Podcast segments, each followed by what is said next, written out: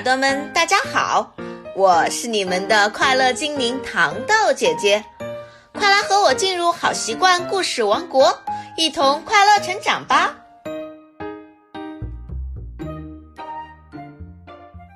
小耳朵们好，今天我们读一本来自英国的经典绘本，叫做《灰狼家的小饭桶们》。注：绘本的内容来源于网络，请购买实体书。获得最佳体验。灰狼家的小饭桶们，这会是一个怎么样的故事呢？让我们一起来听一听。献给马琳娜、艾利克斯、露丝，还有丹尼尔，也给莫妮卡和路卡，我爱你们。谢谢一哥耐心载我去杜哥塞洛的四周，特别谢谢杰拉尔丁斯瑞德。圆圆的月亮挂在空中，哎，准又是他们迟到了，还能有谁呢？灰狼家的小饭桶们呗。其他的动物们早就到了，大家都已经穿得漂漂亮亮的站好，等待着拍照。摄影师敲了敲手表，我们不能再等了，不然就要错过这漂亮的银色月光了。那样拍出来的照片会很难看的。他眯了眯眼睛，最后看着镜头说：“来，大家一起说茄子。”哐砰，冲啊！哇！灰狼家的小饭桶们一起闯了进来，稀里哗啦的撞倒了相机、摄像师和正在拍照的动物们。你们这些长毛的笨蛋！摄影师气得大叫起来。瞧瞧，典型的灰狼德性。其他动物们也都嚷嚷着。第二天早上，大家聚在一起看照片。可是他们决定不再和灰狼家的小饭桶们一起吃早餐了。跟他们在一起，只能是一团糟。鹿说：“对，他们每次都不好好吃，把食物拍来打去，还咬餐巾纸呢。”熊说。嗯，上次我坐在他们旁边吃晚餐，他们身上臭烘烘的，熏得我连布丁都没有吃完。猪说。这时，灰狼家的小饭桶们正无聊的在家里。淘气的头儿加普普拍着肚皮说：“我饿了，什么时候能去吃早餐啊？”不知道。咿呀呀说：“不过我好像闻到香味了。”灰狼家的小饭桶们啪啪乱跳，皮子呼呼乱吸，鸡哄哄、屁颠颠的朝着香味飘来的方向走去。大家都觉得没有灰狼家的小饭桶们在场，这顿早餐吃的真是舒服极了。他们决定从今以后吃饭都不要叫灰狼一家。玩也不要叫他们，讲故事也不要叫他们。就这样，灰狼家的小饭桶们再也没有受到过任何邀请。起初，他们一点也不在乎，只顾玩自己的。可是，很快他们就发现，动物梯子一点也不好玩，因为没有小熊来做熊楼梯。还有，玩呆鹅赶路的游戏时，谁来当鹅呢？上哪里去找羽毛啊？说说，我们怎么样才能让他们知道我们并不坏呢？扎普普说：“就是啊。”波拉拉说：“怎么没有人看到我们温柔可爱的一面呢？”是啊，也许我们应该改改我们的脾气才好呢。哈球球说：“可是我们总不能一点脾气也没有吧？”丝乱乱说，油溜溜对着嘎吱窝吸了口气说：“我想我们该去洗个澡了。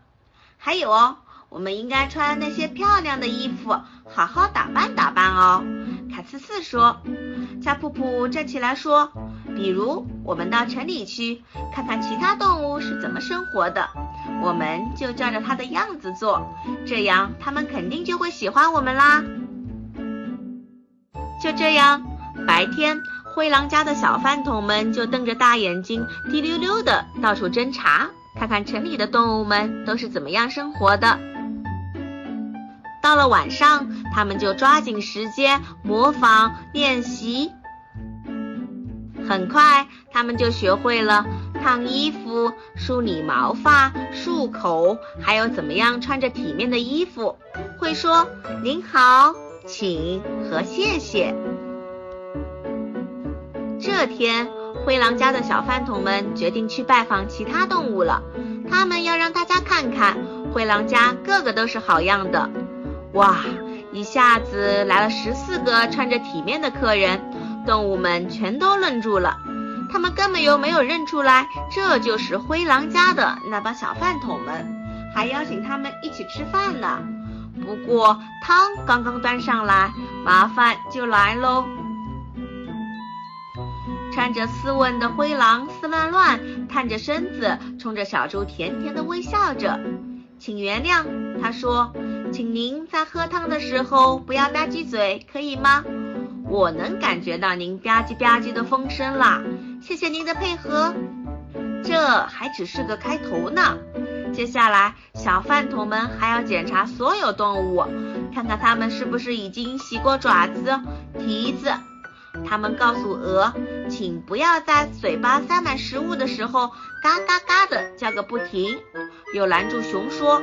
你们要等到最后一位客人吃好饭才能离开桌子哦。这些光鲜亮丽的客人是多么挑剔呀！小动物们开始想念灰狼家的那帮小饭桶们了。当然啦，狼本来是很吵的，他们小声嘀咕着，可至少他们懂得享受和放松，而不是总盯着别人该怎么做。又到了圆圆的月亮挂在空中的时候，终于灰狼家的小饭桶们受不了了，他们的皮肤痒痒的，必须挠一挠才行。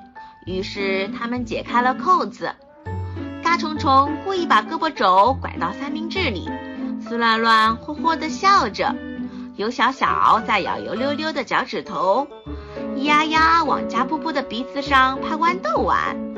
哈球球的尾巴噗噗地甩来甩去，凯呲呲一口咬下去，疼得它直叫唤。